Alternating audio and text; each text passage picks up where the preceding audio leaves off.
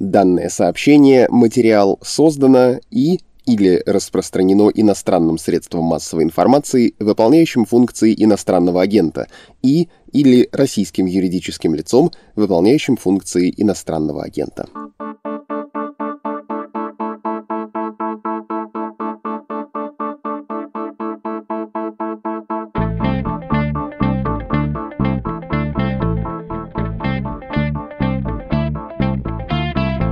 Включили подкаст «Медузы» под названием «Что случилось?» И в этих двух словах нет знака вопроса. Это не вопрошание, это констатация. Что-то произошло, и мы сейчас останавливаемся на этом подробнее, потому что эти события будут иметь последствия, то бишь долго останутся важными.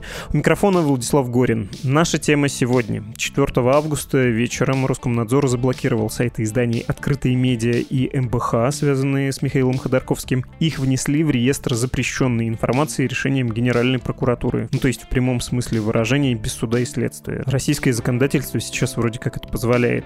Ну а нынче 5 августа СМИ, связанные с Михаилом Ходорковским, объявили о прекращении своей деятельности.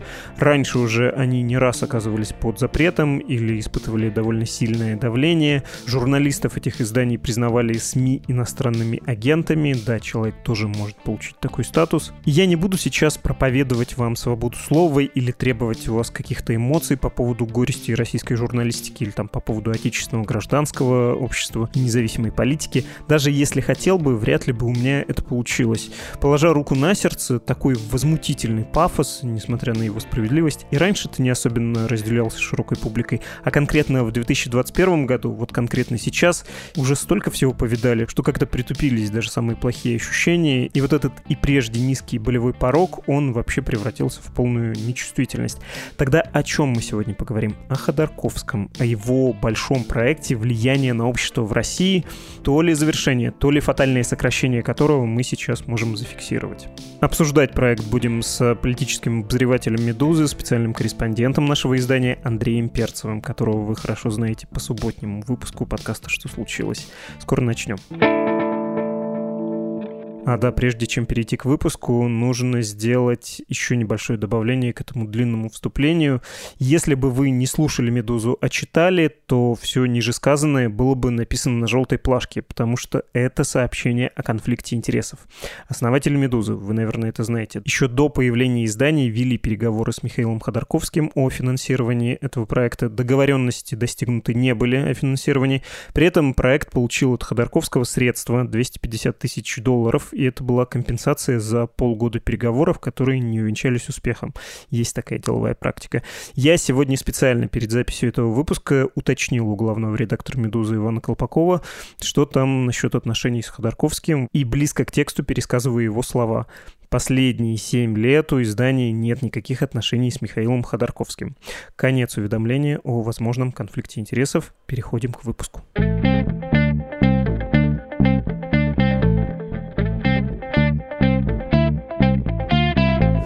Андрей Перцев здесь. Привет, Андрей. Привет. Не знаю, что вы будете обсуждать э, в субботу с Константином Газы в субботнем выпуске российской политики, но сегодня немножечко филиал субботнего выпуска пусть у нас случится. Поговорим про то, что произошло с Ходорковским его структурами. Сначала должен уточнить, ты никогда у Михаила Борисовича или близких ему людей денег не брал? Никогда такого не было, да. На МБХ я не писал ни колонок, ничего. То есть на эти структуры, да. Так получилось. Давай поговорим про проекты Ходорковского в связи с блокировкой и закрытием ресурсов открытых медиа, блокировкой сайтов правозащиты, открытки премии профессии журналист, тоже связанные с Ходорковским. Это, в общем, можно все в целом назвать таким большим общественным проектом, то, чем Ходорковский занимался после освобождения из тюрьмы. Давай начнем с конца истории. Для тебя нынешние действия властей, закрытие, запрет, до этого наделение некоторых сотрудников, близких Ходорковскому статусом СМИ на агента, это это что?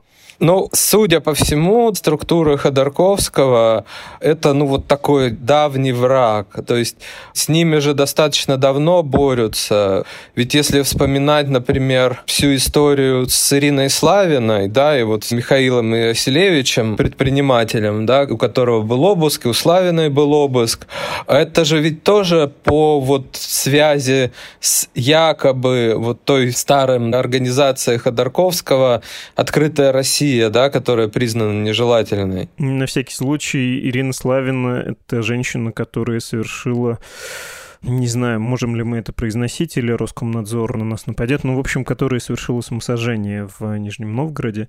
А предприниматель, о котором ты говоришь, Селевич, э, ну, в общем, там тоже была похожая история. Но не самосожжением, а что он пострадал от э, близости к Ходорковскому. Ну, он даже не от близости к Ходорковскому пострадал, да, то есть там вообще была какая-то такая немножко фантасмагорическая история, что он предоставил помещение для тренингов наблюдателей, и вот этих наблюдателей сочли якобы связанными с Ходорковским, причем вот с той организацией, которая признана нежелательной. С открытой Россией, да, тоже дело было в Нижнем Новгороде. Угу. Да, и там еще есть такие непонятные истории, да, где этот тренинг-то произошел, то ли у самого Васильевича в помещении, то ли все-таки это было в Великом Новгороде, да. То есть, в принципе, это, ну, такая вот вендетта, получается, старая, да, и, в общем, за якобы связь вот с этой организацией, старой, опять же, признанной нежелательной, все новые организации СМИ, не знаю, там, да, вот СМИ поэтому было достаточно ожидаемо, СМИ, какие-то политические истории, типа вот Объединенных Демократов, да, движения. Ну, вот как раз Андрей Пивоваров, арестованный, ну, по сути, за пост, да, в поддержку Объединенных Демократов, и тем самым за связь с нежелательной организацией. Пиваров — это петербургский политик. Это вот тоже следы вот этой вот как вендетты, да, с Ходорковским. Ты сказал «старый враг» до того, как я тебя стал перебивать.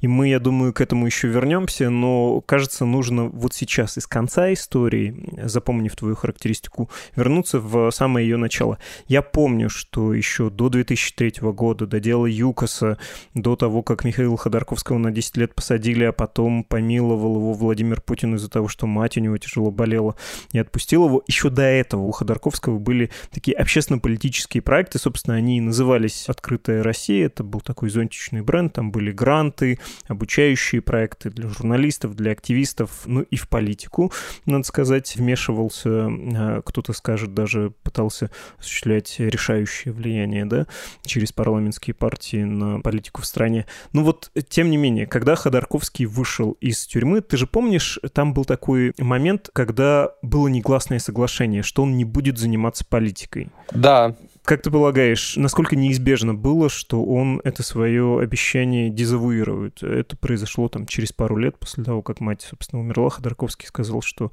не считает себя больше обязанным. Насколько это все было неизбежно, когда Ходорковского отпускали из тюрьмы?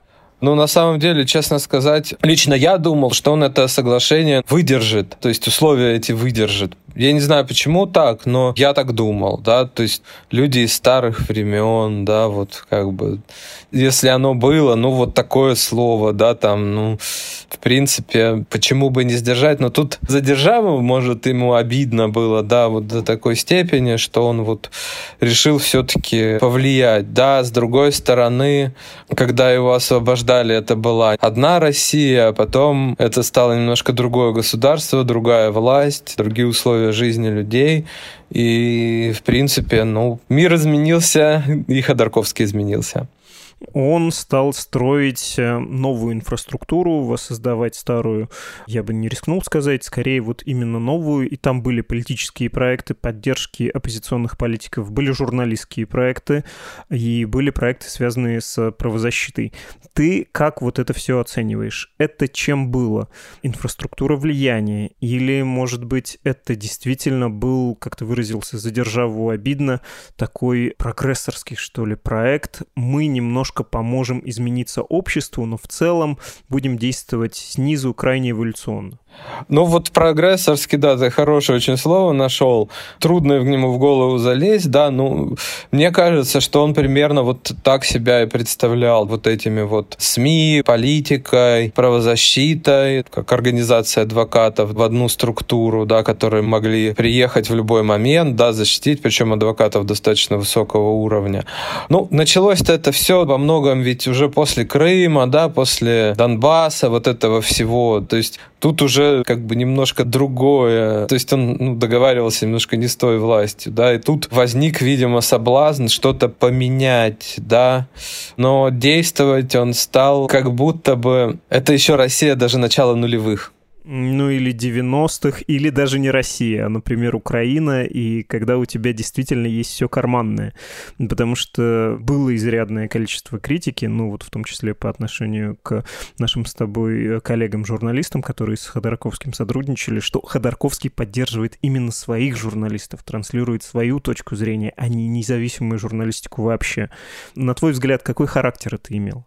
Мы знаем, что у него есть желание влиять на редакционную политику, ну вот именно как он понимает происходящее. Ну, то есть, я не знаю, можно ли его назвать публицистом, да, в каком-то плане, но, наверное, можно, да, то есть у него есть свой взгляд на происходящее и свой э, взгляд на то, как с этим бороться, да, то есть как это изменять, как это модифицировать, да. Ну, по сути, да, как привести там Россию к смене власти. Ну, получается, такие идеи у него были, то есть э, как политик он действовал. Насколько я помню, он же не поддерживал умное голосование, например, Навального. Был такой эпизод, и ты засомневался, можно ли назвать его публицистом. Конечно, можно, у него еженедельно выходит шоу на YouTube, он сам сидит в кадре, вполне себе такой медиа-менеджер. И тут на моем месте Газы в случае с разговором с тобой сделал бы примерно так. Он сказал бы свое фирменное «Окей» и зафиксировал, что намерения, скорее всего, были гуманитарные, в создании вот этой довольно большой, разветвленной, дорогой инфраструктуры. Методы были скорее из 90-х, из 2000-х, в общем, такие алдовенькие слегка. Ты сказал про амбиции Ходорковского. Он довольно открыто говорил про то, что, и это точная цитата, «я могу стать кризисным премьером». Как тебе кажется, это поведение человека, который рассчитывает на то, что он может в какой-то перспективе стать политиком? Так он, наверное, и так политик. Ну, действительно, в его руках были серьезные инструменты влияния. Наверное, все-таки больше вот в СМИ. То есть СМИ действительно стали достаточно читаемыми, авторитетными в каком-то плане. Другие проекты, ну, правозащита это более узкая, да. Вот объединенные демократы, насколько вот я представляю себе, ну, не очень они взлетели. Не знаю, почему так получилось. Наверное, потому что, ну, у умного голосования есть, да, своя соль в том, что мы объединяемся все против Единой России, объединяемся вокруг там какой-то силы, которая сама по себе что-то представляет, и, значит, мы вот еще ее как бы поддерживаем. А тут объединять демократов, которых, ну, не так много, да, то есть, может, это какой-то вот, знаешь, перекос вот того, сколько в России оппозиционеров, да, или людей вот с такими убеждениями и представлениями у него. Вот это, наверное, вот есть, и да, вот сказать, вот это вот настоящие демократы, и вот сейчас они выиграют. Ну вот не получилось, да. Но СМИ, да, были таким не знаю, инструмент звучит несколько пропагандистско, да, я не в этом смысле говорю, но в том смысле, что с другой стороны, а почему нет? И на Западе у политиков есть э, свои СМИ, у партии есть свои СМИ, и, в общем-то, никто это плохим не считает, ну почему нет? И ты, когда говоришь про объединенных демократов, нужно, наверное, объяснить, что это за проект и вообще, как строилась политическая инфраструктура, как она виделась э, Ходорковскому в 2010-е годы. Кстати, руководителем, да, координатором этого проекта был Пивоваров, за задержанный. Расскажи, как это работало, в том числе вот эта система грантов оппозиционным политикам. История Объединенных Демократов, она немножко такая более ветвистая, да, то есть начиналась она в 2017 году, и зарядили ее Дмитрий Гудков и Максим Кац, такой политик, политтехнолог, не знаю, как лучше его назвать, и то, и то, наверное, да. И это было организовано как такой политический выбор, да, говорил Кац, что вот мы помогаем информационно сбором донатов кандидатам пройти в муниципальные советы Москвы. Тогда были муниципальные выборы. В Москве это было ну, относительно успешно, потому что в 16 районах действительно эти кандидаты взяли большинство, ну, районов в Москве больше сотни. Это нормально, да, и в семи районах ядро не получил ни одного мандата, тоже неплохо, да. Вот потом это переместилось немножко в Петербург, и вот это уже было связано с Ходорковским. Там тоже была муниципальная кампания. Москва и Петербург — это города-регионы, они поделены тоже как бы на муниципалитеты, и вот там тоже были выборы в муниципальные советы. И там тоже прошли эти кандидаты. И постепенно кандидатов они продвигали на муниципальном уровне, то есть как бы снизу вверх. Насколько это шло хорошо, это вот не очень понятно на самом деле, потому что такие успехи, они не очень заметны. И на муниципальном уровне, особенно на низовом, да, в регионах, проходить-то сложновато. Поэтому тут вот большой вопрос, насколько это эффективная штука, потому что в ЗАГСы или что-то такое объединенные демократы людей не провели. И можно напомнить, наверное, о том, что еще была попытка координировать все это, что-то вроде протопартийной даже структуры, да. Ну и кроме того, было обучение, был такой политический блок. Но вот если все это перечислять, ты сказал, что в СМИ более-менее успешен был Ходорковский. Я бы сказал, что в правозащите, пожалуй, было как-то понятней, прозрачней, ну и сам характер этой деятельности, когда помогают конкретным людям, вызывает какой-то больший отклик, может быть, поэтому мне так кажется. Насчет СМИ и политического проекта я бы сказал, что не был очевидным успех. СМИ хорошо выглядели на фоне остальных задавленных средств массовой информации. При старом коммерсанте, при старых ведомостях, не дай бог, при старом да, путинском телевидении, это выглядело бы гораздо более бледно, не говоря уж о выборах в муниципальные советы. Это частый был поинт, э, такой пункт в критике Ходорковского про то, что он там где-то сидит, у него есть какое-то количество десятков миллионов долларов, и его немножко доет, что ли, ему продают такой союз меча и орала, очень дорогой и не сильно эффективный. Что ты думаешь о таком критическом взгляде на его проект? Ну, в принципе, наверное, можно назвать это так, да. Ходорковский как средство существования. То ли Ходорковский помогает какие-то реализовать политические амбиции, вот на взгляд менеджеров, да, политических, которые с ним работали, да, вот что сделать. Насколько это вот, да, эффективно. То есть вот он позволял материальными ресурсами делать то, что хотели менеджеры на каждом участке работы. Правозащита открытки, да, она стала действительно действительно очень известной. То есть, что не громкое политическое дело в основном, приезжает адвокат, как правило, из правозащиты открытки, не дает уж совсем устроить беспредел, то есть присутствует, защищает потом. В этом смысле, да, конечно, проект успешный, но я думаю, никто не будет отрицать. Насколько вот медиапроект, тут я соглашусь с тобой, да, не все из них даже вот по качеству были хороши. То есть я видел, по-моему, в центре досье такой заголовок, что вот кремлевские технологи там что-то предложили там на выборах, ой-ой-ой. Я почитал, ну, кремлевские технологи так точно не пишут, да, а скорее всего это просто какие-то предложения технологов Евгения Пригожина. У него есть вот технологическая группа, будем так это осторожно можно называть. Вот это по стилю на них очень похожее написание и идеям, но не сказать, как бы, что этих людей слушают в Кремле. То есть тут тоже был такой крен ну, не то, что в пропаганду, я не знаю, наверное, нет. Но можно назвать это партийным СМИ. Наверное, да. Про центр досье, его сайт сейчас заблокирован. Я помню, у нас был эпизод, он касался ФСБ. На сайте центра досье тогда вышел большой материал про эту спецслужбу, про то, как она существует.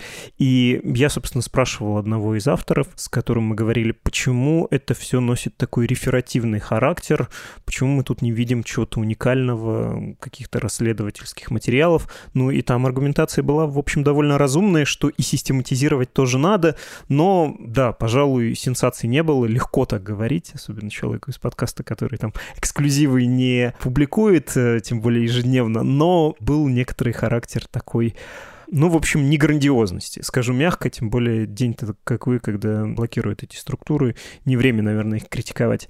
Ты назвал все происходящее победой над старым врагом. А насколько этот враг был опасен? Насколько он был картонным? Ну, вот раз мы с тобой так критически его оценили. Насколько это было административно удобно победить Ходорковского? А насколько это было на самом деле необходимо с точки зрения политической целесообразности? Ну, насколько можно себе представить президент у нас помнит, да, то, что вот ну, он считает враждебным его адрес, чем-то ему помешали, да, пытались помешать, что-то, ну, доставили неудобства. Ну, вот история с Грудининым, да, мы вот наблюдаем просто, что с ним происходит. То есть уже немножко, да, понятно. Ходорковский, в принципе, известно, что он в начале нулевых там поддерживал политические партии, да, КПРФ «Яблоко», да, считается, что он их поддерживал. КПРФ с этим не соглашается. Яблоко всегда признавало. Также в книге Геворкян, написанной в соавторстве с Ходорковским, были сведения о финансировании депутатов от ЛДПР. ЛДПР судилась, и, кажется, миллионов 10, что ли, требовало с Ходорковского за как это указание недостоверных сведений. Да, ну, в общем, в рамках как бы особенно новой, да, философии режима, да, Ходорковский пытался взять власть. Это непозволительно, да, и, соответственно, вот следующие попытки тоже просто в логике существования системы, режима, они должны были быть пресечены, да, то есть что он делает, да, он влияет на политическую ситуацию в стране. Можно так, нельзя, да, вот поэтому мы будем искоренять. То есть тут очень предсказуемая история, на эффективность мало кто смотрит, да, и тем более мне кажется, что в логике ну, многих менеджеров кремлевских мы можем сказать, что ну вот, там, может, СМИ немножко там у него переугорали с таким оппозиционным креном, да, еще чего-то. Ну, а для власти, ну, для нее все пропаганда. Поэтому, ну вот, нормально, да, какая-то конкуренция нам, да, там, в таких лозунговых новостях, еще чего-то. Тем более в 2021 году, когда всех остальных зачистили, их не могли не зачистить. Слишком это была понятная мишень.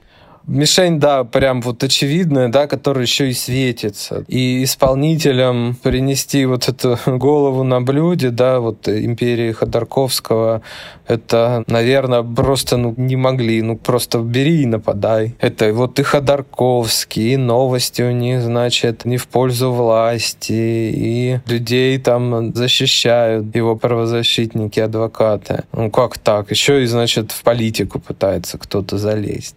Хорошо, обсудили мы и политическую целесообразность, о которой, видимо, сейчас невозможно говорить, и то, какими методами, для чего это было сделано. Давай я тебя еще про качество вот этого проекта спрошу вот какую важную вещь. Как тебе кажется, удалось Ходорковскому построить хоть небольшое, хоть, может быть, не очень влиятельное и не очень умело сделанное, ну, даром, что из-за границы, да, делается и в не самых благоприятных условиях, но все-таки сообщество, какую-то группу, опираясь на которую можно совершать дальнейшие политические шаги. И если да, если ты скажешь, что некоторое сообщество, некоторое количество сторонников было сформировано, как тебе кажется, для чего оптимальнее всего это сообщество могло бы использоваться? Для того, чтобы оппонировать с властью прямо здесь и сейчас.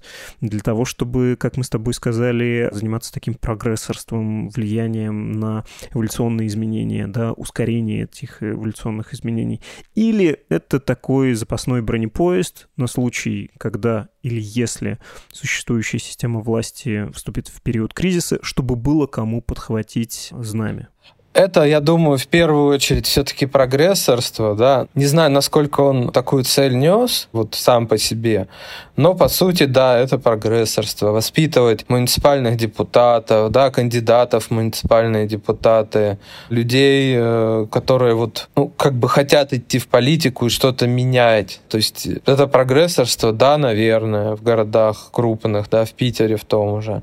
То есть он готовил какой-то политический класс, не провластный, и, в общем-то, может быть э, достаточно самостоятельный, в принципе, воззрении, да, еще чего-то, ведь он ведь не требовал какой-то вот прям поддержки своих взглядов, да, особенно вот от этих кандидатов все вольные СМИ при таком рынке, да, ну можно их ругать, да, за какие-то недостатки, еще чего-то, но они были, они что-то делали, то есть это были достаточно большие СМИ, да, с большим количеством корреспондентов, да, то есть они закрывали суды, могли поехать, да, там на какое-то событие оперативно, потому что большой штат автоматически дает вот эти возможности освещать много, да. Да-да, закрывали в значении приходили и освещали, закрывали как тему, покрывали точнее. Да-да-да-да-да. Ну и, кстати, может быть, конкурентов-то им вот именно по охвату событий, да, пусть и оппозиционного сегмента, да, вот такого,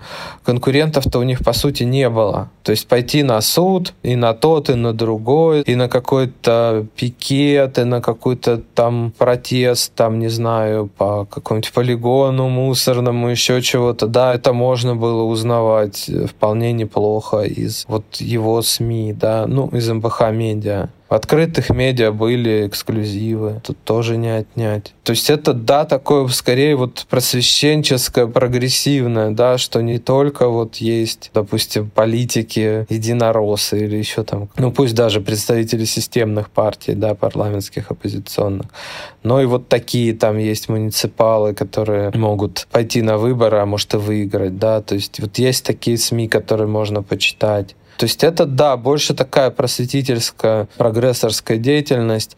Можно ли на это было опереться, когда будет, да, будет, наверное, будет, если будет такое, да, если такое вообще возможно, когда власть, например, российская будет чуть послабее, да, еще чего-то, но все-таки, наверное, нет, потому что, ну, из крупных политиков, кто с ним сотрудничал, да, Дмитрий Гудков, вот он уехал, Андрей Пивоваров, да, он начал становиться известным, но пока это, опять же, тоже политик, ну, не знаю, наверное, мог бы он выиграть выборы по округу в Петербургский ЗАГС. Да, то есть это вот, вот такой немножко масштаб. Какого-то синктанка у него, наверное, не было, да, своего, наверное, мы тут друг с другом согласимся.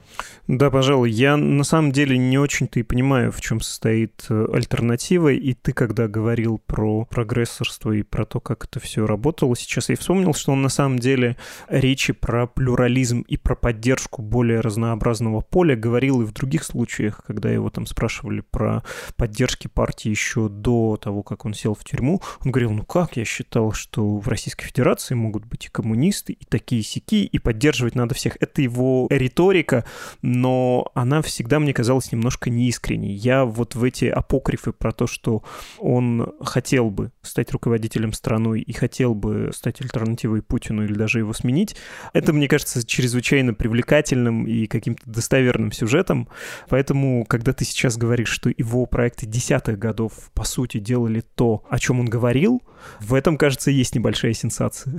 ну, то есть не, не притворяться тем, что ты хочешь плюрализма, а реально делать что-то, что ему способствует. Ну, он действительно способствовал, да, то есть, может, потому что в таких условиях, ну, то есть, он же реалист, я понимаю, что в эстетике, да, там, или в представлениях, что работает, что не работает, он мог быть там в начале нулевых, 90-х, но в принципе он же прекрасно понимал или начал понимать, как устроена система власти в России, да, режимом ее можно назвать, как еще что-то, что вот всерьез бороться именно за власть не получится, да, тут все-таки больше такой вот просветительский момент. Ну, может, еще в чем-то момент какой, что вот вот его посадили, и он тоже как бы противостоит чем-то, да, то есть он отвечает, да.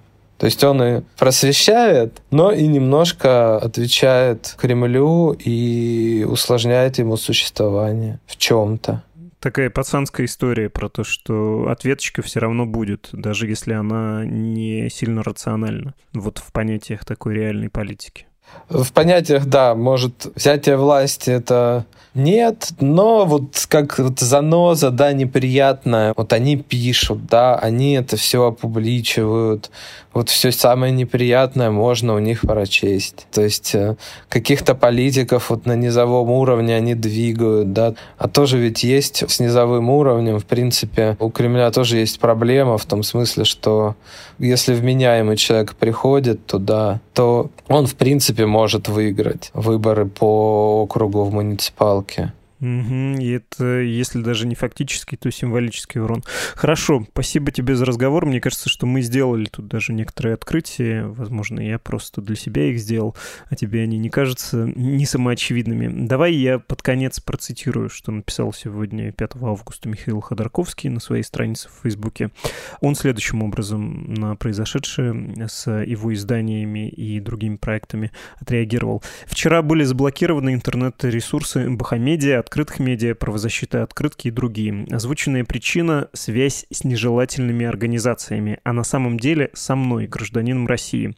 Это означает высокий уровень персонального риска для журналистов. В связи с этим я согласовал редакциям закрытия проектов в России. За годы работы проекты показали свою эффективность и востребованность, а журналисты и другие участники – высокий профессионализм и готовность смело противостоять давлению авторитарного режима. Я благодарю их всех за совместную работу, а наших друзей за поддержку. Политические репрессии, ликвидация Института независимого суда и выборов, затыкание рта правозащитникам и журналистам показывают возврат путинского режима и Путина лично к устаревшей советской модели с поправкой на его персональную алчность и алчность его окружения. При полной неспособности предложить стране мечту, не говоря уж о ее достижении. Десятилетия деградации не только экономики, но и морали общества ведут к постепенному разрушению страны. Не могу с этим согласиться. Я и те из моих единомышленников, которые готовы к новому уровню риска, продолжим противостояние с режимом до его полного демонтажа. Наша цель — свободное общество, открытая Россия. Конец цитаты. Ты хочешь это как-то прокомментировать? Особенно последние строчки, которые выглядят как заявка на создание боевого крыла партии эсеров. Вот это вот э, готовы к новому уровню риска. Ну, готовы к новому уровню риска, наверное, просто, что это вот самые такие преданные, не знаю, демократической вот какой-то идеи, идеи свободы люди, которые, несмотря на... Я для себя так трактую. Давление со стороны власти, да, усилившееся. Ну, одно дело там быть оппозиционером, да, там, или просто журналистом объективным, когда на тебя, ну, какие-то гадости пишут в соцсетях или, не знаю, там, каких-нибудь госсми, а другое дело, да, когда тебя признают иноагентом в личном качестве, да, или пытаются вовсе там нежелательную организацию тебе приписать, а это уже уголовка. Наверное, вот в этом смысл. И насколько вторая часть про демонтаж режима, ну, для меня это... Ну, мы же изнутри смотрим, можем покритиковать, да. А, когда из-за границы нам говорят, что либо все пропало, либо сейчас демонтаж режима мы оттуда произведем, ну, это звучит немножко странно, честно сказать. Но при этом никаких отзвуков создания боевой революционной организации тут нет. Это показалось, что называется. Ну, а из кого ему ее создавать, да? Из э, бывших журналистов МБХ «Медиа», ну, тут его слова мы как можем трактовать, что раз он вот СМИ закрыли, что их режим считает до того опасными, что мы их снова какие-то вот откроем, еще более такие как бы ядреные. Вот, кстати, мы забыли про может быть, даже немножко такую штуку-то эффективную, в том смысле, что ты знаешь же проект Ёшкин Крот в соцсетях? Нет, боюсь, я пропустил. Это карикатуры такие кондовые? Да-да-да, нехитрые карикатуры, да, такой юмор, но а это неплохо читается. Да, это понятный язык многим, поэтому тут еще такой есть аспект, достаточно, кстати, вот успешно, как мне кажется. В какую сторону? Мне кажется, что, видимо, все-таки в некое прогрессорство, вещание из-за границы, да, чтобы люди читали через VPN, еще чего-то. Наверное, вот в эту сторону. То есть в какую-то организацию митинговой активности или еще похлеще, ну, такого Ходорковский никогда не делал. И даже если попытки, может, были, они были, ну, так скажем, не самыми успешными. Угу. За границей иммигрантские СМИ, иммигрантские общественные организации, потому что больше некуда. Понятно. Спасибо тебе, Андрей. Андрей Перцев, специальный корреспондент «Медузы», наш политический обозреватель, был сегодня в «Что случилось?». Пока. Пока.